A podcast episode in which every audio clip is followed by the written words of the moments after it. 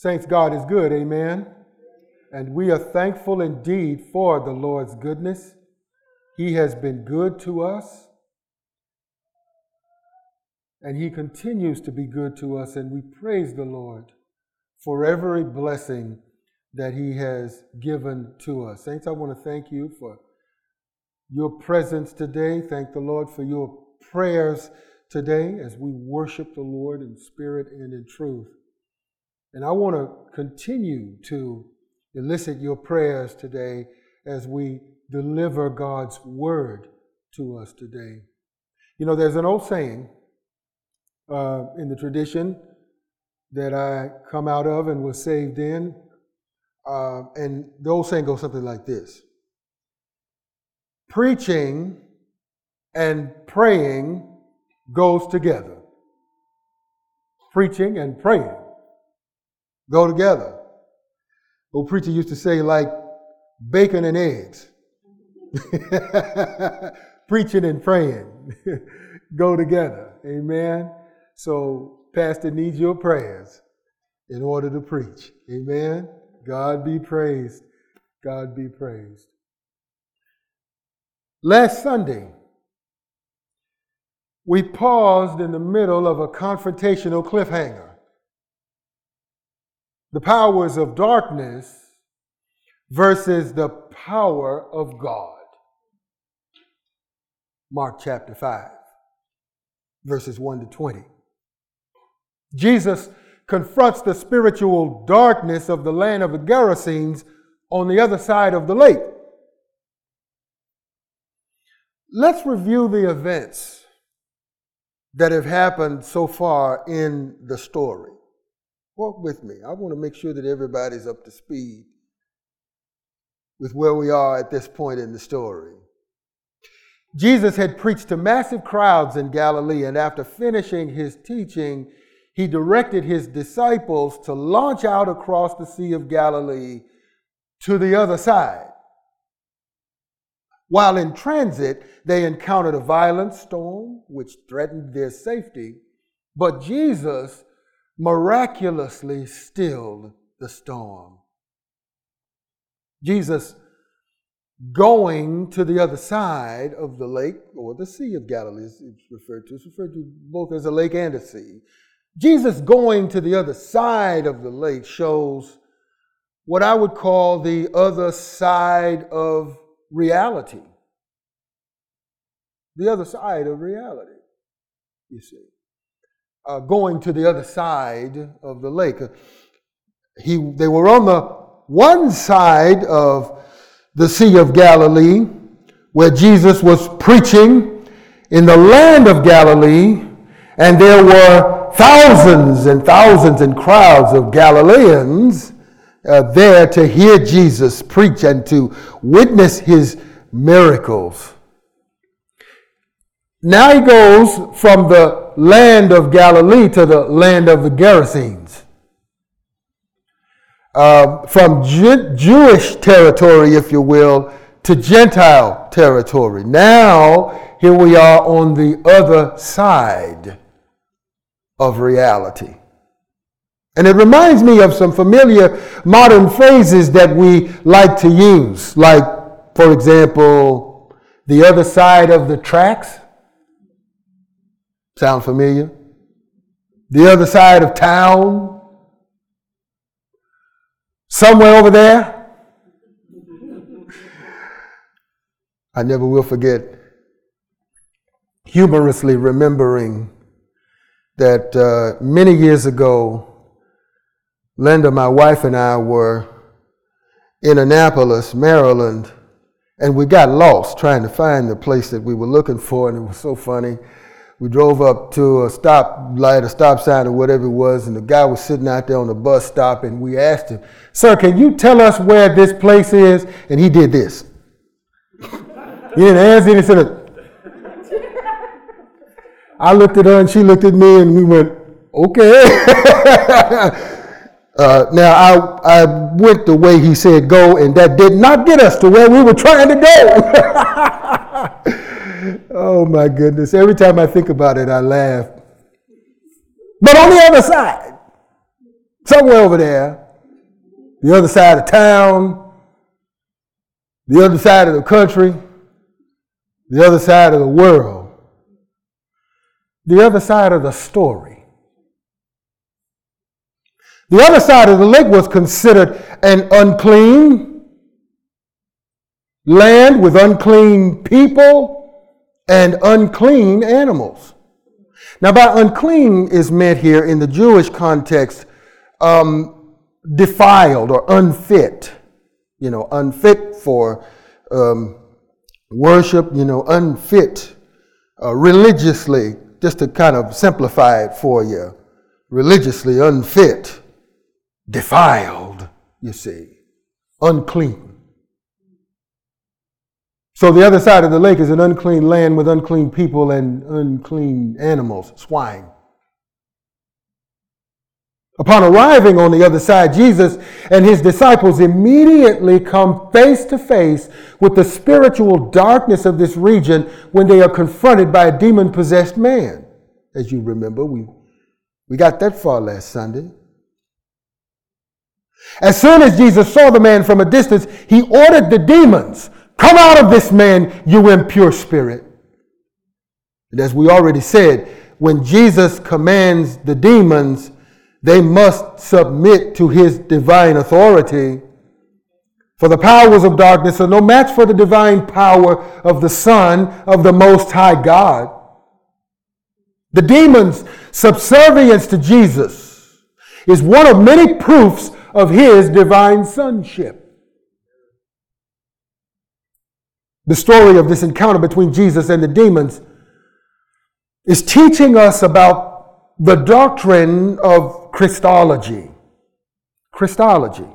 The doctrine of Christology. What Mark is doing here, the gospel writer, is through these stories and these encounters that Jesus is having with people, he is teaching us Christology, which is defined as the person and the work of Jesus Christ, the study of the person and the work of Jesus Christ.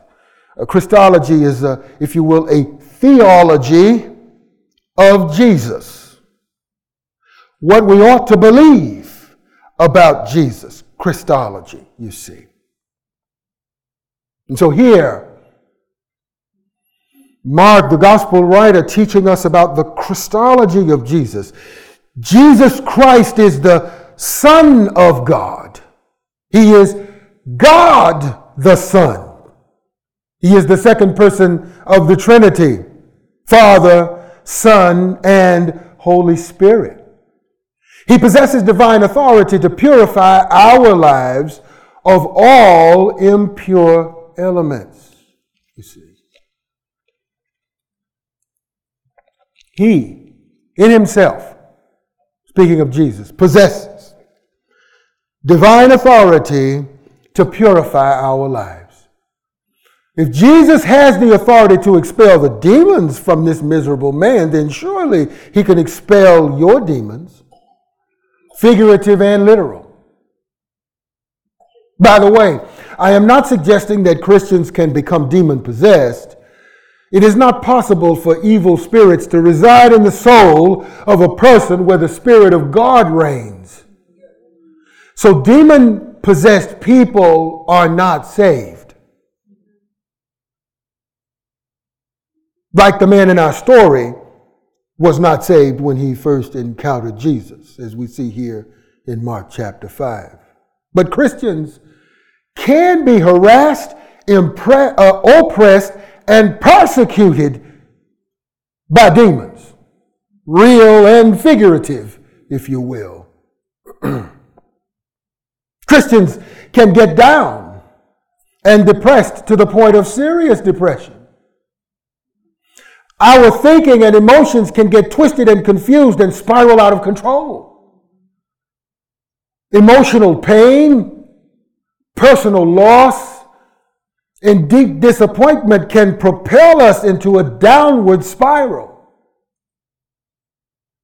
a downward spiritual spiral. And the devil specializes in influencing our hurt and our pain to turn into anger. Because that's usually what precedes anger. Did you know that? Usually, what precedes anger is hurt and pain. The pain and the hurt of disappointment, or the pain and the hurt of whatever uh, may have caused that pain or that hurt. Then, what routinely comes thereafter is, is anger. Um, but anger in a negative way. Anger turned inward, which is what uh, some psychiatrists, uh, psychiatrists define. This is how they define depression, how some define depression.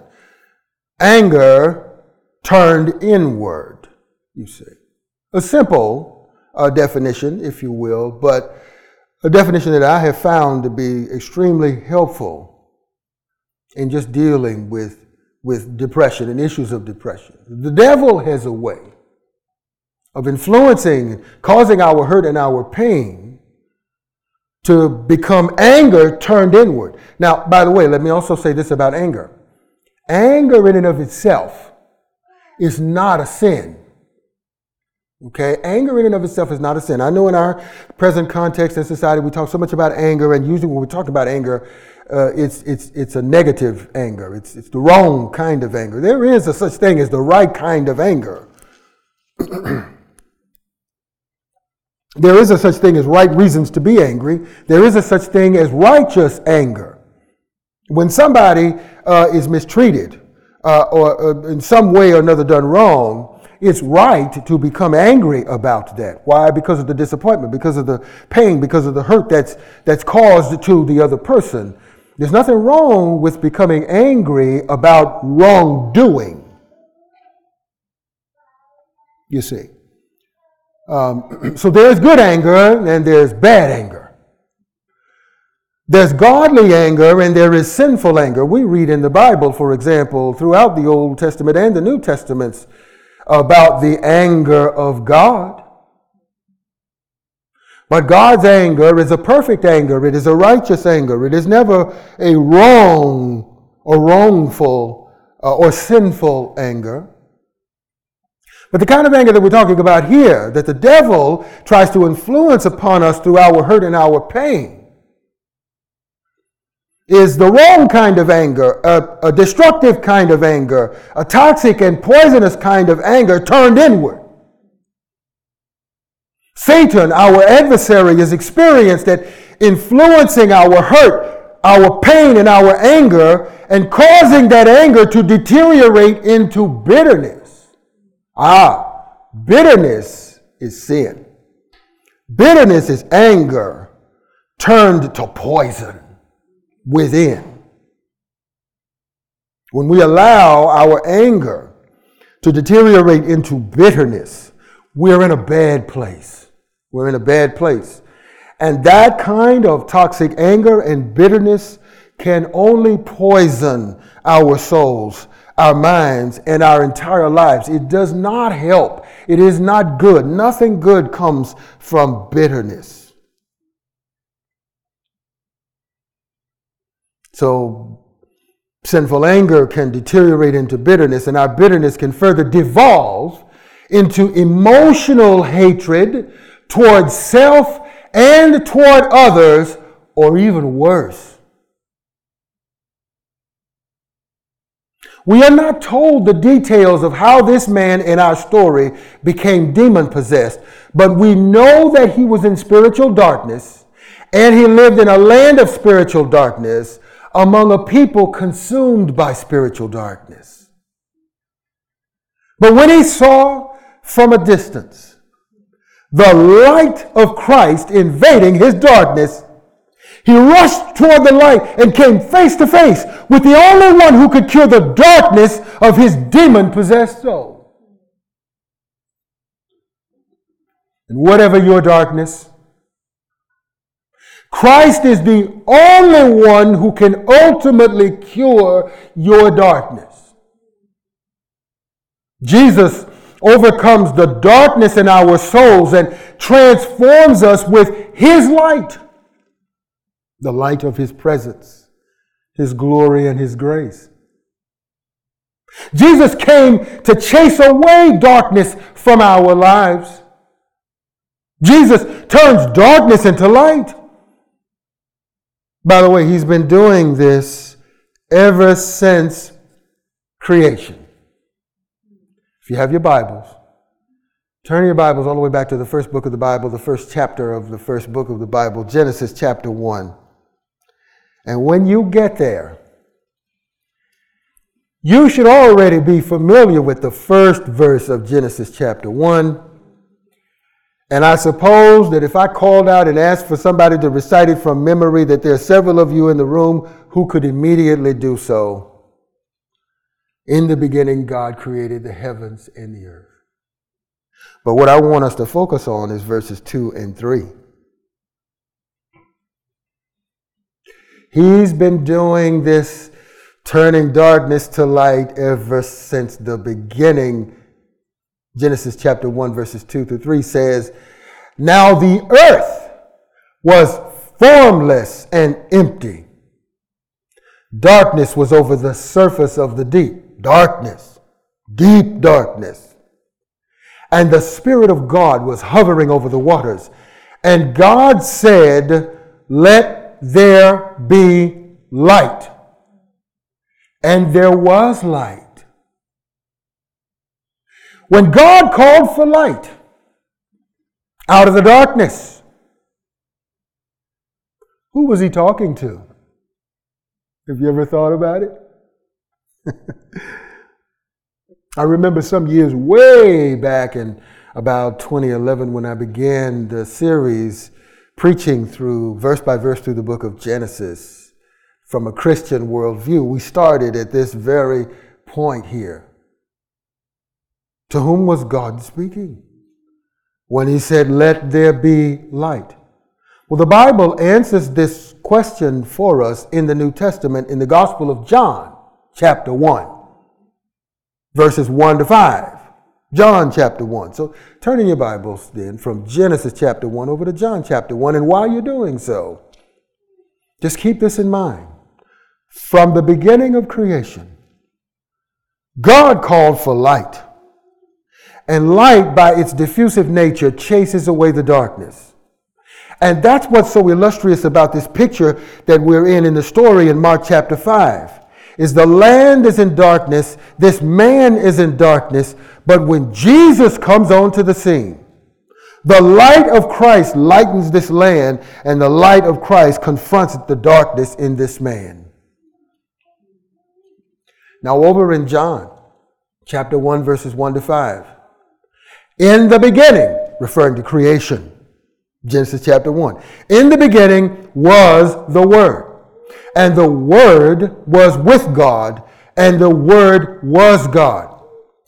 Verse 2 He, he who? The Word. the Word. He was with God in the beginning at creation. Through him, all things were made. Without him, nothing was made that has been made. In him was life, and the life was the light of all mankind. And the light shines in the darkness, and the darkness has not overcome it.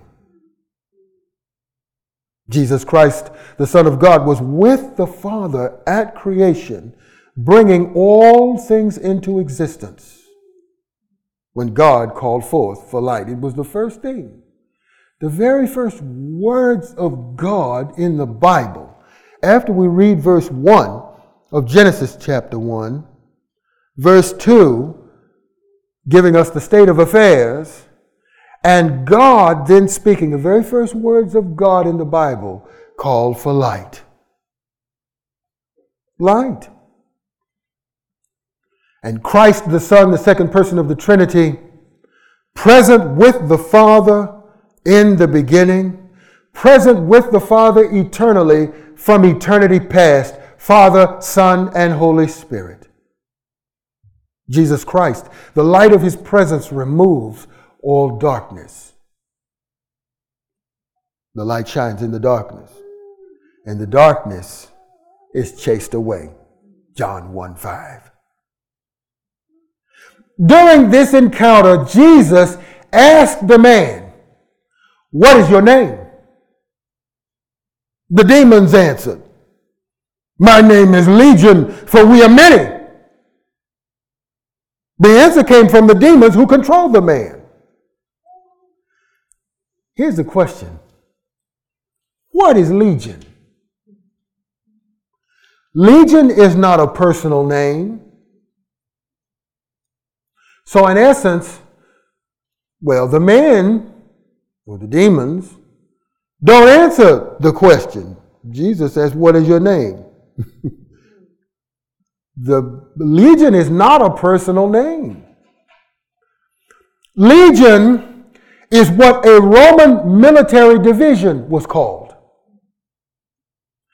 A Roman legion consisted of more than 6,000 soldiers plus 120 horsemen.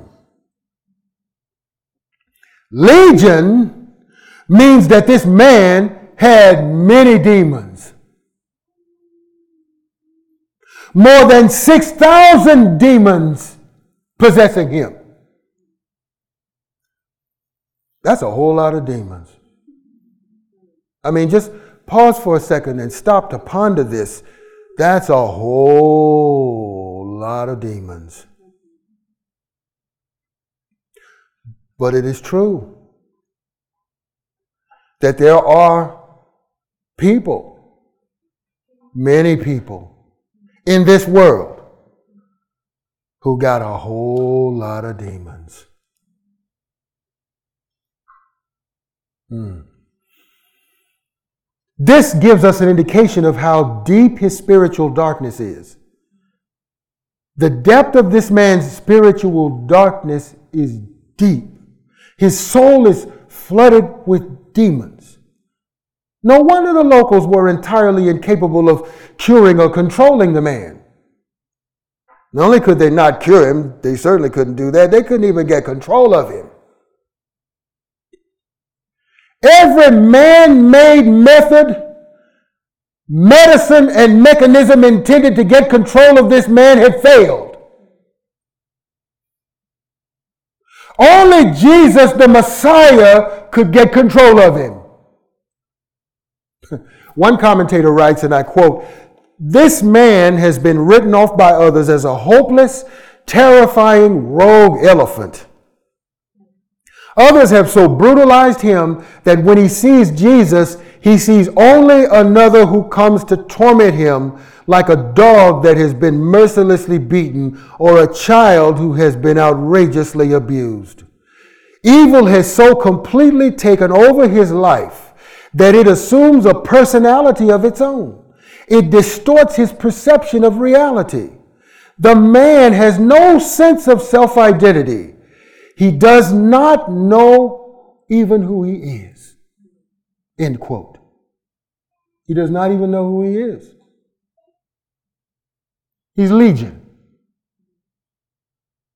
That's what he says, or what the demons say through him. He's completely lost himself, lost his identity, lost, he's lost. Have you ever seen anyone like this? Have you ever known anyone like this? Do you know someone like this? The demons of abuse, brutality, and insanity have so overwhelmed their lives that they are no longer in touch with reality and do not even know who they are anymore. Now, this man thinks his name is Legion. That's not his real name. That's the demons lying to him about his own identity. Not only does he not know who he is anymore, but he does not know what he needs. Look at verse 10 with me. Mark chapter 5. Verse 10 tells us, and he begged Jesus again and again not to send them out of the area. Let me read that to you again. Pay close attention to the way Mark words this. And he begged Jesus again and again not to send them out of the area. He, singular, them, plural. Now, one might think that this man would want to get these demons as far away from him as possible, but that's not the case. The demons within him are forcing him as their mouthpiece to beg for them to remain nearby. The demons do not want to let go. And the man does not want to let go of the demons. Hmm. You see that? He begs Jesus over and over again, repeatedly, not to send them out of the area. Hmm. It's like he's addicted to his demons. Like so many people are. They know they need help, and maybe somewhere deep down within them, they really want help. But everything on top of that deep down desire for help, everything on top of it, suppresses that deep down desire for help and resists every form of help. That's what's happening to him. Look at him. He's begging Jesus not to send them out of the area. Well, he ought to be begging Jesus to banish them forever. But he can't do that. He can't do it. He can't do it. Not on his own. Which, which highlights the utter futility of people uh, who think somehow or another that they can be saved on their own or by their own efforts or by their own good works or whatever. You can't. It's not possible. Like this man, it's impossible. He can't do anything to fix himself. He doesn't even, he can't even ask for help. He doesn't even know what he needs. Even if deep down he does have some idea or some idea that he wants help, he still has no idea what he really needs. He just doesn't want to let go of his demons, and his demons don't want to let go of him. You know, it's like the demons of drug addiction. If it's anywhere nearby, it can easily be picked up again. As long as the demons remained nearby, they would seek an opportunity to at least persecute this man again. This is also indicative of the depth of the spiritual darkness of the region of the Gerasenes, which we've already mentioned. It was so dark spiritually that the demons were doing everything they could to persuade Jesus to let them remain in the area. Verses 11 through 12 tell us a large herd of pigs was feeding on the nearby hillside. The demons begged Jesus, send us among the pigs allow us to go into them. Hmm. A curious request, is it not? Large herd of pigs on the hillside, minding their own business. And the demons beg Jesus, send us among the pigs, let us go into them. The demons begging Jesus earnestly here is another indication of their subservience to his divine superiority. Swine, pigs, were considered unclean animals according to Jewish law and therefore were unfit to eat by Jews. This too is an indication, though, of the spiritual uncleanness and spiritual darkness of this Gentile region. Another commentator writes, and I quote, The reason for the demon's request to enter the swine is unclear. Some argue that the demons wanted to remain in the territory, and if they could not inhabit the man, then the swine would do. Thus, the unclean spirits dwelling in the unclean man, living in the unclean tombs, enter the unclean swine. End quote. Jesus granted the demon's request. Hmm. But what happens next is nothing short of an unexpected twist. Verse 13 says, He gave them permission. And the unclean spirits or the impure spirits came out and went into the pigs. The herd, about 2,000 in number, rushed down the steep bank into the lake and were drowned. Wow. Can you imagine such a scene? They bolt out of the chaotic man whose life they had made a complete mess of and literally possess the pigs. Pigs feeding on a nearby hillside, minding their own business, if you will. And the moment they go in and among those pigs, they take off in utter chaos, rush down the steep bank into the water, and are drowned. The pigs commit suicide. A dramatic destruction, by the way, of the evil spirits and the swine. The unclean spirits and the unclean animals both go. Jesus judged Legion. Even though these demons were wanting to remain in the area, instead, they ended up in a rush to self destruction. By the way, this is a sign of the impending destruction on all demonic spirits that is sure to come in the future.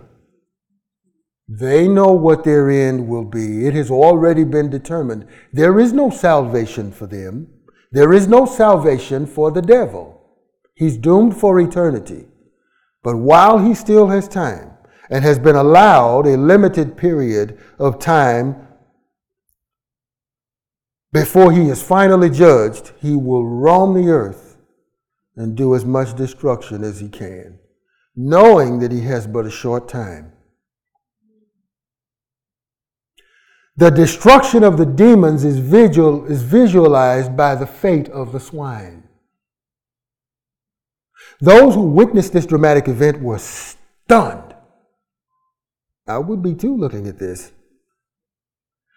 Verse 14 says, Those tending the pigs ran off and reported this in the town and the countryside, and the people went out to see what had happened. The swineherders and the Gerasene onlookers reacted to this event with astonishment. Can you imagine what that jaw dropping experience must have been like for them? I mean, these are, these are, these are unsaved people. These are people who are walking, living, and groping in darkness. And they see something that absolutely, boom, just blows their minds. Nothing they could ever have imagined or anticipated. Even the disciples who were with Jesus, no doubt, are in astonishment and no less astonished than they were when he spoke to the winds and the waves earlier and calmed them down. Now, watching Jesus speak to the demons in this man's chaotic soul, chase them out, and calm him down. No doubt in their astonishment, they could hardly believe their eyes. They had just witnessed the most incredible miracle of exorcism anyone could imagine. As a result, they told everyone everywhere they went because the scripture says they ran off and reported this in the town and the countryside. they told the city folk and the country folk about what happened between Jesus and the demon possessed man. When the people heard about it, they went in large numbers to see for themselves what had happened. Remember, They had tried to quell this man and control him, perhaps forever, and were unsuccessful in every way and at every point. And yet they hear that a stranger got off the boat and did what nobody among them could possibly believe. So everybody shows up, everybody goes out. Everybody empties town and everywhere else to go out and see what's going on here. Hmm. It kind of reminds me just a little bit, if you will, of when people heard that there was a prophet out in the wilderness preaching. And everybody flooded out of Jerusalem and out of Judea to go hear John the Baptist. Verses 15 and 16 tell us when they came to Jesus. Now, make note of that because they came to Jesus. Uh, it doesn't say, Mark doesn't say they came, you know, they came to the pig herders and the, you know, or even to the, to the man. They saw the man. They came to, when they came to Jesus, they saw the man who had been demon possessed by the legion of demons sitting there, sitting there, dressed and in his right mind. And they were afraid.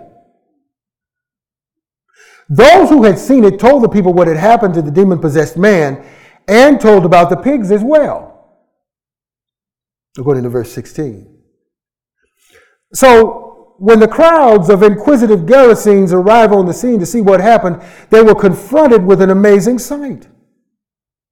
The man who had been possessed by the legion of demons sitting there, dressed and in his right mind. Wow. While Jesus' confrontation with the demons resulted in their ruin, his encounter with this man resulted in his redemption. This man had been taken captive by the devil to do evil, but Christ rescued him from the devil's trap and redeemed his lost soul. Jesus not only redeemed his soul, but Jesus redeemed the whole personhood of this man. His soul, his spirit, his mind, his will, his emotions, and his body. You see, brothers and sisters, when Jesus saves, he saves to the uttermost. This man is sitting, sitting, not running around like a madman. He is seated in the presence of Jesus instead of running around the tombs. No longer deranged, he is now disciplined. Why? Because he is now a disciple of Jesus. He is no longer naked, now he is dressed. He is no longer insane, now he is in his right mind. He is no longer cutting himself, but now he is well enough to begin caring for himself. The man is seated and appropriately attired as a disciple who is ready to learn from his teacher. He is a man under control. He is a man under the lordship of Jesus Christ now. He is a man who is submitted to God. He is a redeemed man. what the world needs now I know what you're thinking, because we all know the song. what the world needs now is more redeemed men. You see, men are the ones who start wars that kill millions of lives. Men are the ones who drive economies into greed and cheat the poor. Men are the ones who hurt and harm women and children by abusing their power. Men are the ones whose graft and greed pollute the earth and rob its natural resources. Men are the ones who brag about their own self destruction. If men are out of control, or men out of control are, if they're destroyers of the planet, then men under submission to Christ can be redeemers of the planet. Hmm. Romans chapter 5, verse 12 says this. Turn there, turn there if you could quickly. You're in Gospel of Mark, turn to the right. You'll go past Luke and John and Acts, and you'll come to Romans.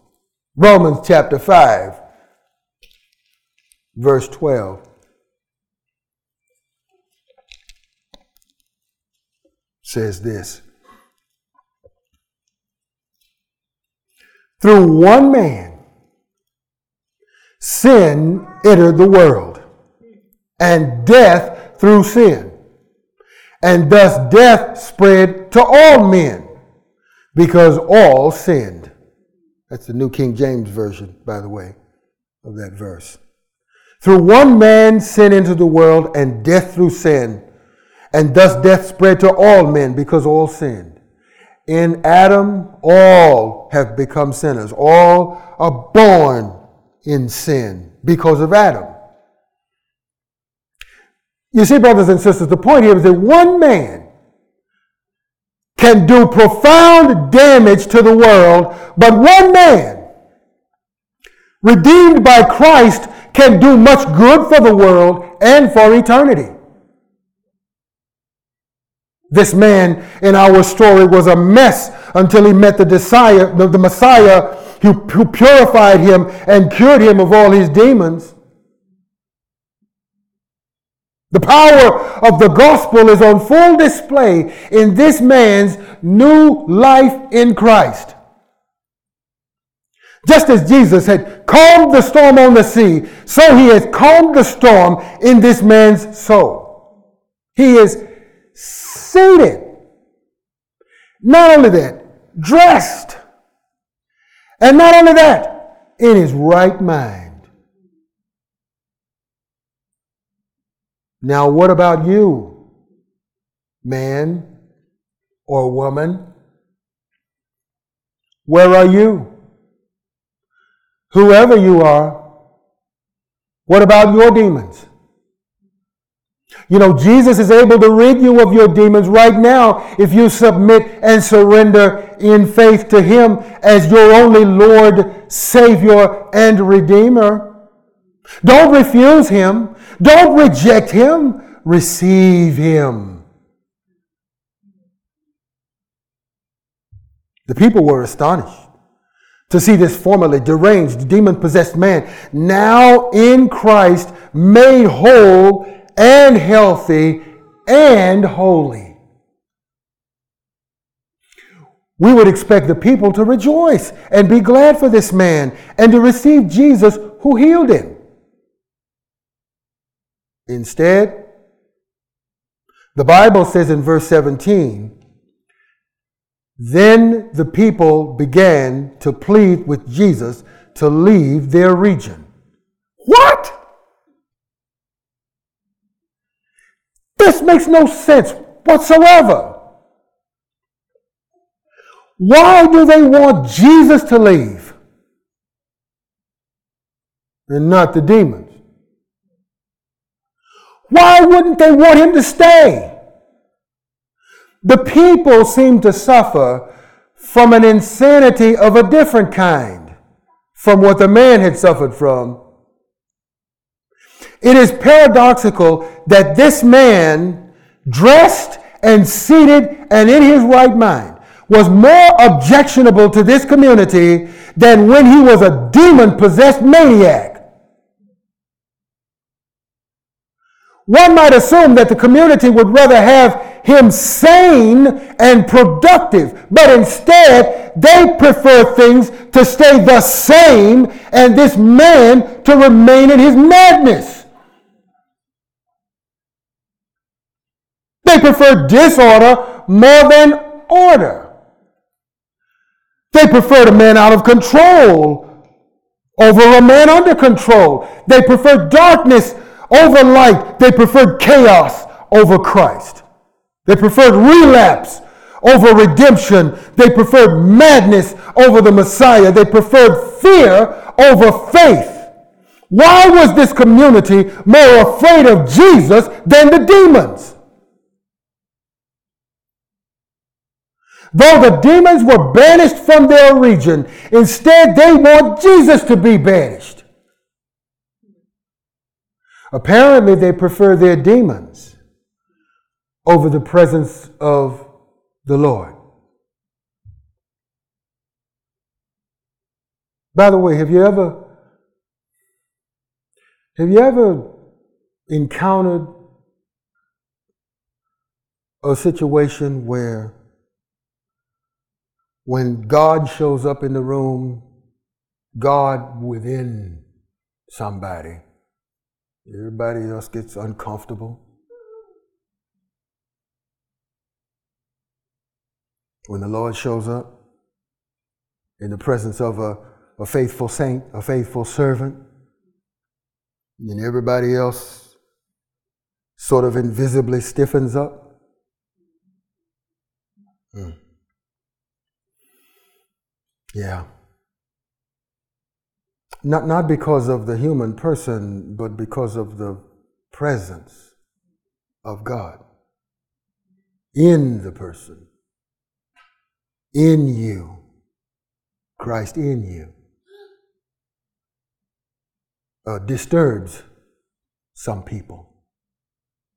These, these people are disturbed, not by the presence of the demons and the deranged demon possessed men, they're disturbed by the presence of God, whose light has invaded their darkness. They love their darkness, they like their darkness, they want their darkness. Why? because their darkness is all they know. Their darkness is all they have ever known. They're used to their darkness. They're comfortable in their darkness. Even in the discomfort of the darkness, they're comfortable with their discomfort. They're comfortable with their depravity.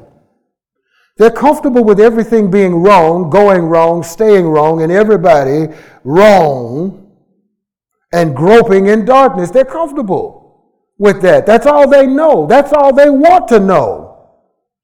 They're afraid of anything else, not to mention God and the light of God's glorious presence. By the way, this is the reason why many people won't come to church. Now, they make up every kind of monkey excuse in the book. But the real truth is, they are not interested in coming near the presence of God. That's the real truth. So they make up all of this monkey business about Christians misbehaving. Yes, sure, Christians misbehave. What that got to do with God? Christians sin, Christians are hypocrites, people who go to church, yes, so what? His old preacher said, there's room for one more hypocrite. Because you're no less a hypocrite than the Christians you accuse of hypocrisy.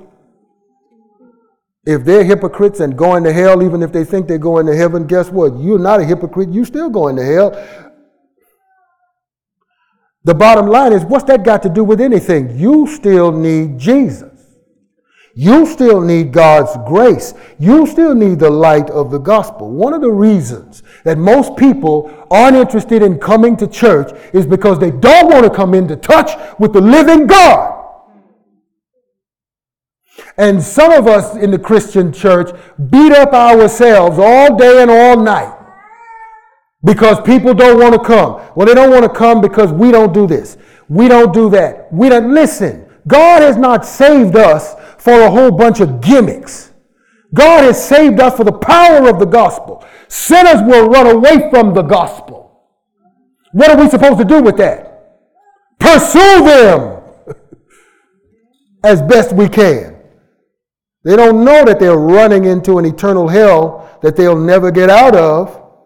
But we know, pursue them, love them, care for them,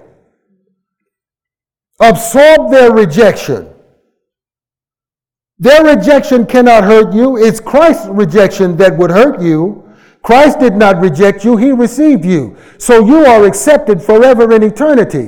What does man's rejection mean? Man's rejection only means that he's running away from God. It don't mean nothing for you. What are you afraid of? You're afraid of their wrath? You're afraid of their rejection? They're the ones who need to be afraid of the rejection of God. The rejection that the Lord Jesus talks about in Matthew chapter 7. Depart from me, you workers of iniquity. I never knew you, is what he will say to them. God's not going to say that to you. God's going to say to you, Well done, good and faithful servant. Come on up. Come on in. they want, they like the demons. They like their darkness. That's their problem. That's everything that's wrong with them.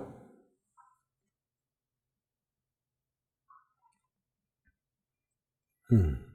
So they prefer their demons over the presence of the Lord.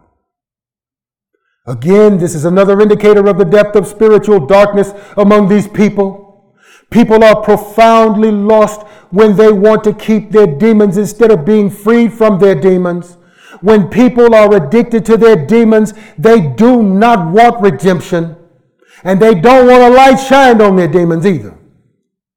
But this underscores the great need of the gospel of Christ's redemption all the more.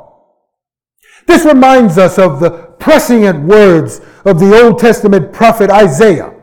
In Isaiah chapter 65, verse 1, where he wrote, Isaiah 65, verse 1 he wrote these words I revealed myself to those who did not ask for me. I was found by those who did not seek me. To a nation that did not call on my name, I said, Here am I, here am I. This is the Lord speaking. This is the Lord speaking through the prophet Isaiah chapter 65, verse 1. I revealed myself to those who did not ask for me, and I was found by those who did not seek me. That's this story in Mark chapter 5. On the other side of the lake, Jesus enters a land that did not invite him in order to redeem those who did not seek him and to save those who did not even know he existed.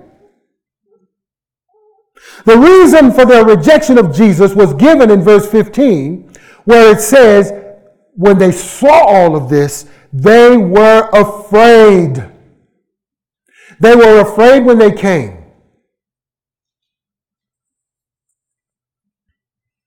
They came and they saw the man made well. Instead of rejoicing, they became afraid. Instead of faith, they responded with fear. Bob Stein writes, and I comment, I quote, their fear is a natural response to their having experienced the presence of God. How one responds varies. In some cases, the experience produces good fruit, like back in Mark chapter 4, verse 20. But in others who see but do not perceive, hear but do not understand, the seed falls on bad soil. Finally, end quote. Finally, how does Jesus respond to the Gerasene people? And we see how they responded to him, but how did he respond to them? He gets back into the boat, just like he got out of the boat. Verses 18 to 20 read as Jesus was getting into the boat, the man who had been demon possessed begged to go with him. Wouldn't you? I know I would. Verse 19 Jesus did not let him, but said, Go home to your own people and tell them how much the Lord has done for you and how he had mercy on you. So the man went away and began to tell in the Decapolis how much Jesus had done for him. And all the people were amazed. Wow. There is a stark contrast highlighted between the reaction of the people on the one hand and the response of the man, this man, on the other hand. The man begs to go with Jesus. He is now a willing disciple of Jesus and wants to be with him and the other disciples all the time. This is further evidence of the man's transformation in Christ. He wants the fellowship with Christ and the disciples. He wants to be in person with the Lord and his people. This is evidence of true fellowship, of true faith. You want to be with God's people and among God's people, not without God's people, and away from the presence of the Lord. So he wants to be in person with the Lord and his people, but Jesus denied the man's plea.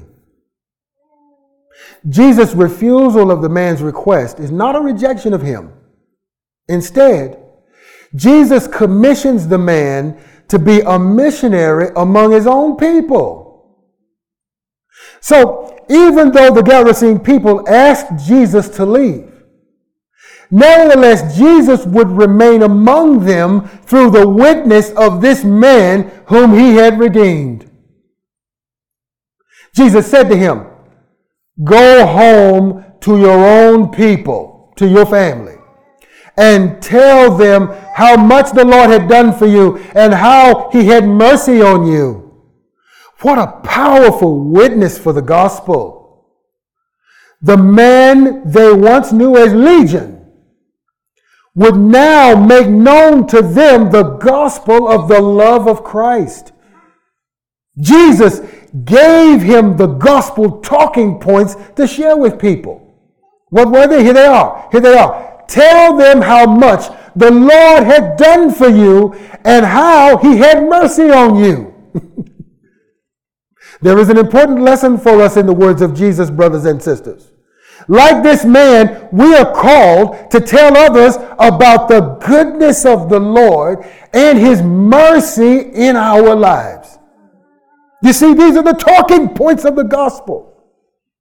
You ain't got to go figure something out. You don't need a PhD in theology. You don't need a master of divinity. All you need is to use the words the master gave you, that he gave to this man. Tell them how much the Lord has done for you and how he has had mercy on you. The gospel of God's goodness and mercy is relevant to everyone all the time. The scripture says the man obeyed the Lord. It says, So the man went away and began to tell in the Decapolis how much Jesus had done for him, and all the people were amazed. What a testimony! What a testimony to God's glory in the gospel of Jesus Christ, the Son of God. This man told his gospel story, and people were impacted, and souls were saved. As I close, in this gospel episode, Jesus engaged the demonic powers. He engaged a deranged man and he engaged a deeply pagan community. As a result, the kingdom of God penetrated the spiritual darkness of a Gentile region here for the first time in this region's history. Which reminds me of Luke chapter 19, verse 10, where Jesus said, For the Son of Man came to seek and to save the lost. He has come to seek and to save you. How will you respond to Jesus? Let us pray. Our Heavenly Father, we give you praise and glory and thanks today for the blessing of being able to find ourselves in the middle of this man's story as he encountered the Messiah in Mark chapter 5. Thank you for allowing us to witness as countless others before us have witnessed, the power of Jesus to transform us from spiritual darkness to spiritual light, to chase away the darkness with all of its demons, and to replace the darkness and its demons with the light of His glorious presence and power, discipleship and discipline, wholeness, healthiness, and holiness. Thank you, O God, that through the power of the gospel you have made us whole,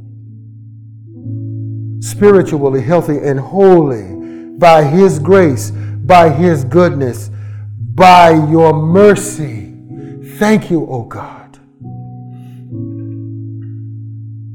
Help us to be like this man. For all who do not know you, may they come to you on their knees now surrendering to you, Lord Jesus. And for all who are already surrendered and saved, O oh God, may we be like this man and go forth and tell what you have done for us in your goodness and mercy to everybody everywhere.